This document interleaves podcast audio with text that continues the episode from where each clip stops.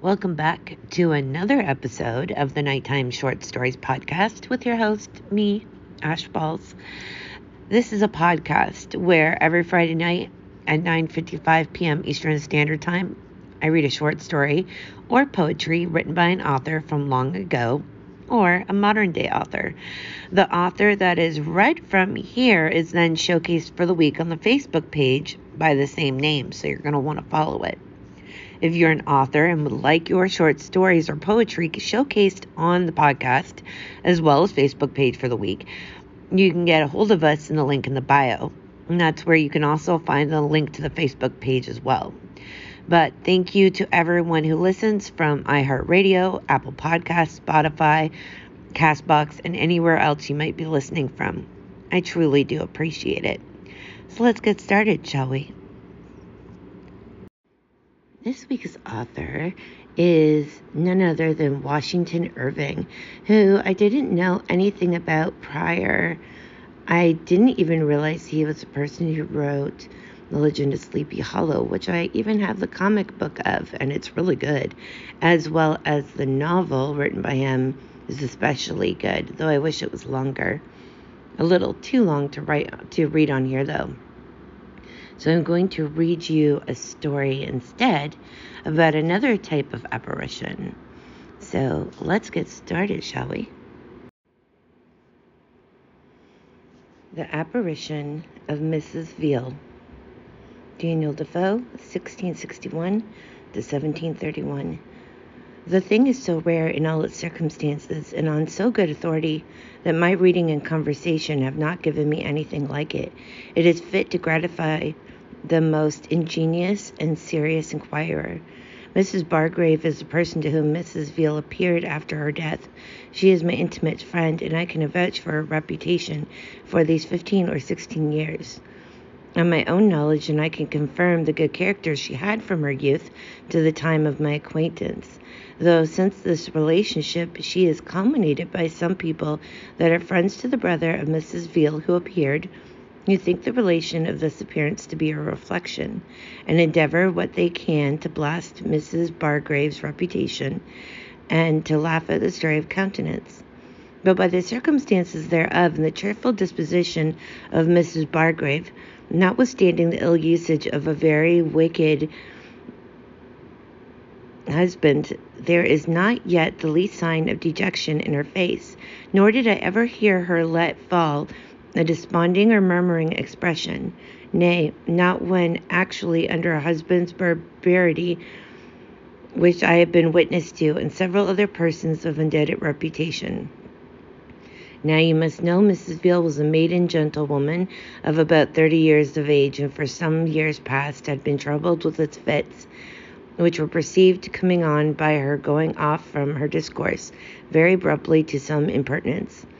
She was maintained by an only brother, kept his house in Dover. She was a very pious woman, with her brother a very sober man to all appearance. Now he does all he can to null and quash the story. Mrs. Veal was intimately acquainted with Mrs. Bargrave from her childhood. Mrs. Veal's circumstances were then mean. Her father did not take care of his children as he ought, so that they were exposed to hardships. Mrs. Bargrave in those days had as unkind a father though she wanted neither for food nor clothing. While Mrs. Veal wanted for both, insomuch that she would often say, Mrs. Bargrave, you are not only the best, but the only friend I have in the world. No circumstance of life shall ever dissolve my friendship. They would often console each other from adverse fortunes and read together Drelincourt upon death and other good books, and so, like two Christian friends, they comforted each other under their sorrow. Sometime after Mr. Veal's friends got him a place in the custom house at Dover, which occasioned Mrs. Veal by little faith and little to fall off from her intimacy with Mrs. Bargrave.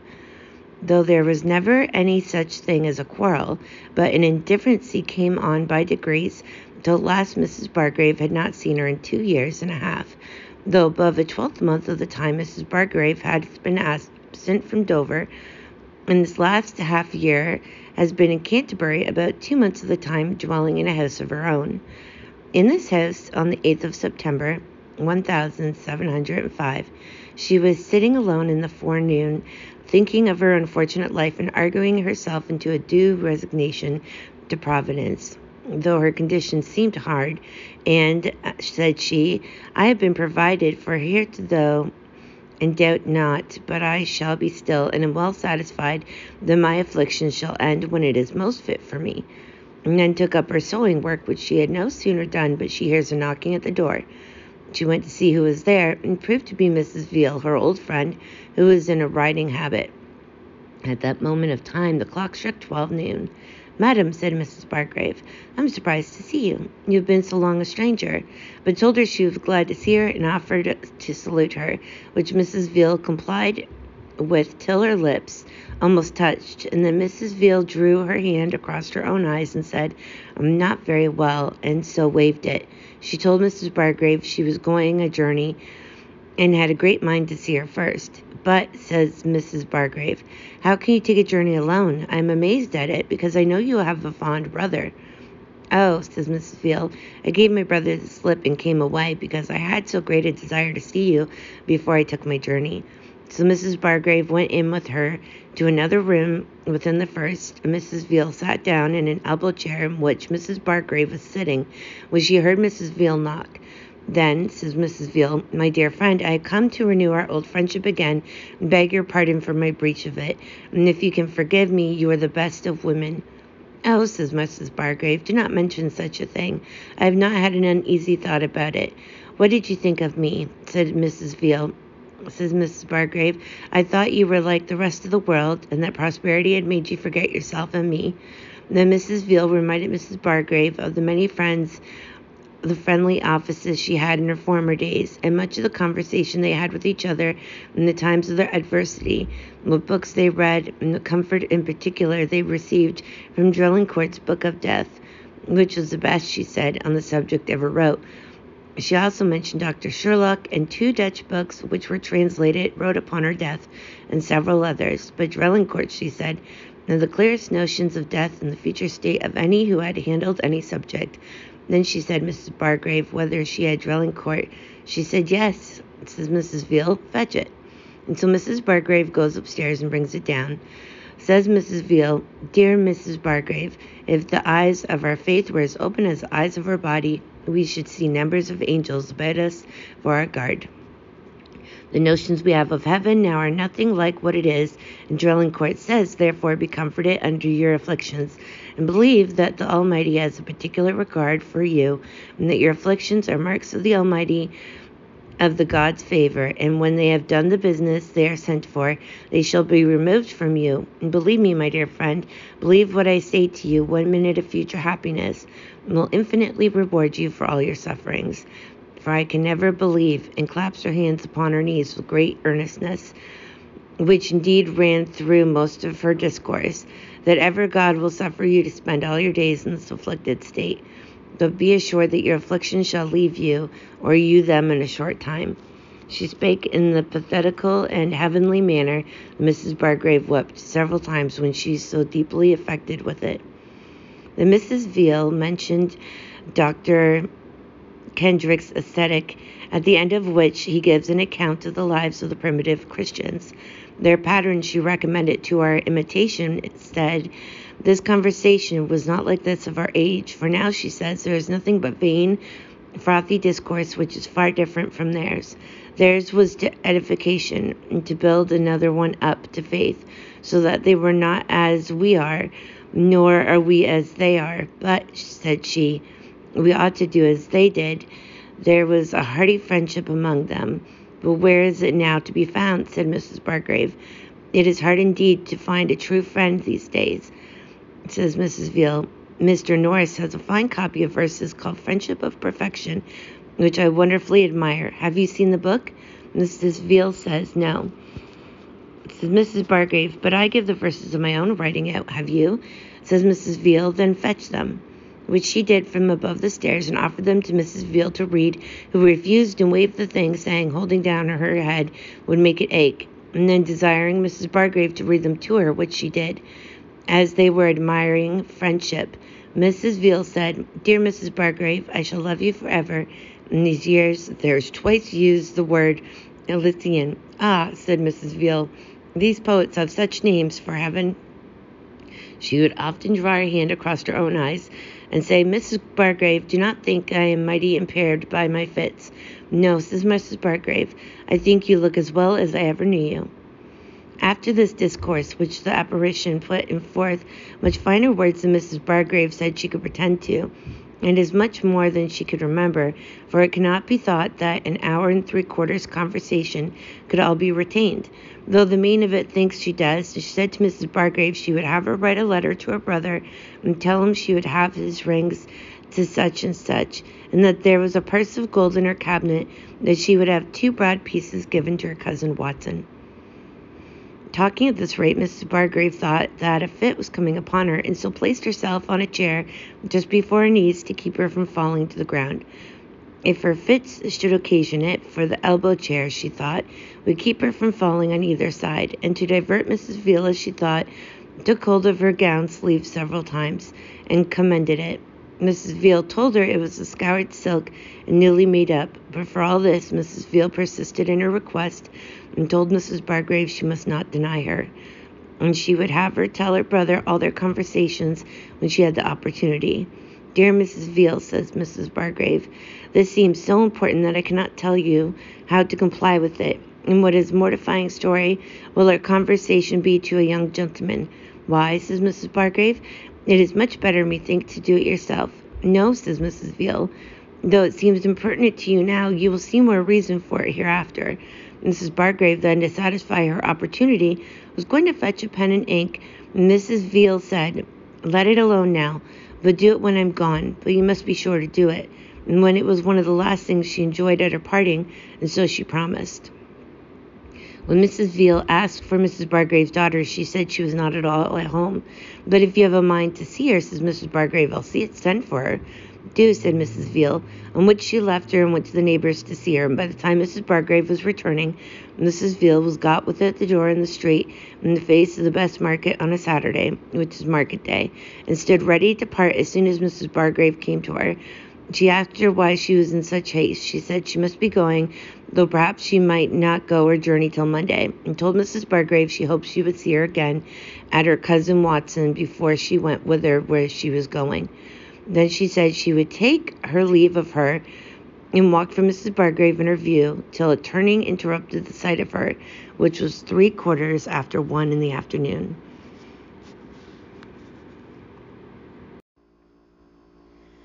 You are listening to the Nighttime Short Stories podcast, where we read a new short story from long ago to modern day authors every Friday night at 9:55 p.m. Eastern Standard Time. Be sure to check out the Facebook page under the same name. There's a link in the bio for daily information, photos, facts, quotes, and bios on the authors showcased for the week. If you know of anyone that you think would enjoy the podcast as well, please be sure to share it out. And again, thank you for listening. Mrs. Veal died on the 7th of September at 12 o'clock at noon of her fits, and had not above four hours senses before death, in which time she received the sacrament. The next day after Mrs. Veal's appearance, being Sunday, Mrs. Bargrave was mightily indisposed with a cold and a sore throat and that she could not go out on that day. But on Monday morning, she sent a person to Captain Watson's to know if Mrs. Veal was there. They wondered at Mrs. Bargrave's inquiry and sent her word that she was not there, nor was expected. At this answer, Mrs. Bargrave told the maid she had certainly mistook the name or made some blunder, though she was ill, and she put her hood and went herself to Captain Watson's, though she knew none of the family to see if Mrs. Veal was there or not. They said they wondered at her asking, for she had not been in town. They were sure if she had, she would have been there, said Mrs. Bargrave. I'm sure she was with me on Saturday for almost two hours. And they said it was impossible, for they must have seen her. if She had. In comes Captain Watson while they were in dispute, and so that Mrs. Veal was certainly dead, and the executions were making. This strangely surprised Mrs. Bargrave when she went when she sent to the person immediately who had the care of them and found it true. Then she related the whole story to Captain Watson's family and what groan she had and how stripped, and that Mrs. Veal's told her that it was scoured. And Mrs. Watson cried out, You've seen her indeed, for none knew but Mrs. Veal and myself that the gown was scoured. And Mrs. Watson opened, owned that she described the gown exactly, for said she helped her make it up. This Mrs. Watson blazed all about the town and vouched for the demonstration of truth of Mrs. Bargrave seeing Mrs. Veal's apparition. And Captain Watson carried two gentlemen immediately to Mrs. Bargrave's house to hear the relation from her own mouth, and when it spread so fast that the gentleman upon her, a quality and judicious, skeptical part of the world, focused on persons of quality, and at last became such a task that she was forced to go out of the way, for they were in general extremely satisfied with the truth of the thing, and plainly saw that Mrs. Bargrave was no hypochondriac, for she always appears with such a cheerful air and pleasing mien that she has gained favor and esteem of all the gentry, and is thought a great favor if they can get to the relation from her own mouth. I should have told you before that Mrs. Veal told Mrs. Bargrave that her sister and brother in law had just come down from London to see her. Says Mrs. Bargrave, How came you to order such matters so strangely? It cannot be helped, said Mrs. Veal. And her brother and sister did come to see her and entered the town of Dover just as Mrs. Veal was expiring. Mrs. Bargrave asked her whether she would drink some tea. Says Mrs. Veal, I do not care if I do, but I'll warrant you this mad fellow, meaning Mrs. Bargrave's husband, has broke all your trinkets. But, says Mrs. Bargrave, I'll get something to drink in for all that. But Mrs. Veal waved it and said, It's no matter, let it alone, and so it passed. All the time I sat with Mrs. Bargrave, which was some hours, she recollected fresh sayings of Mrs. Veal. And one material thing more, she told Mr. Mrs. Bargrave that old Mr. Breton allowed Mrs. Veal ten pounds a year, which was a secret, and unknown to Mrs. Bargrave till Mrs. Veal told her. Mrs. Bargrave never varies in her story, which puzzles those who doubt of the truth or are willing to believe it. A servant in the neighbor's yard adjoining to Mrs. Bargrave's house heard her talking to somebody in an hour time. Mrs. Veal was with her. Mrs. Bargrave went out to her next neighbor's the very moment she parted with Mrs. Veal and told her what ravishing conversation she had with an old friend and told the whole of it. Drelincourt's Book of Death is, since this happened, brought up strangely, and it is to be observed that, notwithstanding all the trouble and fatigue Mrs. Bargrave has undergone upon this account, she never took the value of a farthing, nor suffered her daughter to take anything from anybody, and therefore can have no interest in telling the story. But Mrs. Veal does what he can, Mr. Veal does what he can to stifle the matter, and said he could see that Mrs. Bargrave, yet it is a certain matter of fact that he has been Captain Watson's since the birth of his sister, and yet never went near Mrs. Bargrave, and some of his friends report her to be a liar.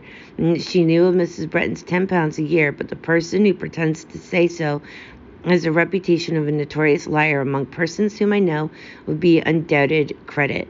Now, Mr. Veal is more a gentleman to, to say she lies, and says a bad husband has crazed her, but she needs only present herself, and it will effectually confute that pretense. Mr. Veal says he asked his sister on her deathbed whether she had mind to dispose of anything, and she said no. Now, the things which Mrs. Veal's apparition would have disposed of were so trifling, and nothing of justice aimed at the disposal. The design of it appears to be only made up by Mrs. Bargrave, satisfied the word of the reality thereof as to what she has seen and heard, and to secure her reputation among the reasonable and understanding part of mankind. And then again, Mr. Veal owns that there is a purse of gold, but it was not found in her cabinet, but in a comb box. This looks improbable, for that Miss Watson owned that Mrs. Veal was so very careful of the key of the cabinet that she would trust nobody with it, and if so, no doubt she would not trust her gold out of it. And Mr. Veal's often drawing her hands over her eyes and asking Mrs. Bargrave whether her fits had not impaired her, looks to me as if she did it on purpose to remind Mrs. Bargrave of her fits, to prepare her not to think of it so strange that she should put upon her writing to her brother to dispose of rings and gold, which looked so much like a dying person's request. And it took upon accordingly with Mrs. Bargrave as the effect of her fits coming upon her, and was one of many instances of her wonderful love to her and care for her that she should not be affrighted which indeed appears to her whole management, particularly in her coming to her in the daytime, waving the salutation when she was alone, and then the manner of her parting to prevent a second attempt to salute her.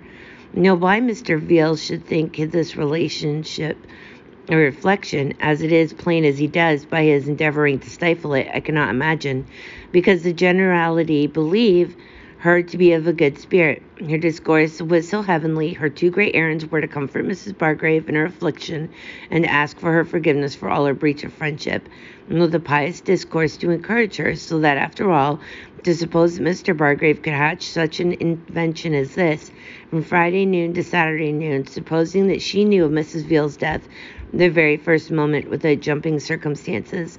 And without any interest, too, she must be more witty, fortunate, and wicked, too, than any indifferent person, I dare say, will allow. I asked Mrs. Bargrave several times if she was sure she felt the gown. She answered modestly, If my senses to be relied upon, I am sure of it. I asked her if she heard a sound when she clapped her hand upon her knee. She said she did not remember. She did, but she appeared to be as much a substance as I did who talked with her, and I may, she said, be as soon persuaded by your apparition as talking to me now that I did not really see for her, for I was under no manner of fear, and received her as a friend and parted with her as such. I would not, said she, give one farthing to make any one believe it. I have no interest in it. Nothing but trouble is entailed upon me for a long time. For aught I know, and now she says she will make it her own private use of it and keep herself out of the way as much as she can, and so she has done since. She says she had a gentleman who came 30 miles to see her hear the relation, and that she had told it to a room full of people at the time. Several particular gentlemen have had the story from Mrs. Bargrave's own mouth. The thing has very much affected me, as I am well satisfied, and as I am the best grounded matter of matter of fact and why we should dispute matter of fact because we cannot solve things of which we can have no certain or demonstrative notions seems strange to me. Mrs. Bargrave's authority and sincerity alone would have been undoubted in any case. The end. Until next time. You have been listening to the Nighttime Short Stories podcast. Please be sure to subscribe and come back every Friday night at 9:55 p.m. Eastern Standard Time for a new author of the week. Thank you for listening. Until next time.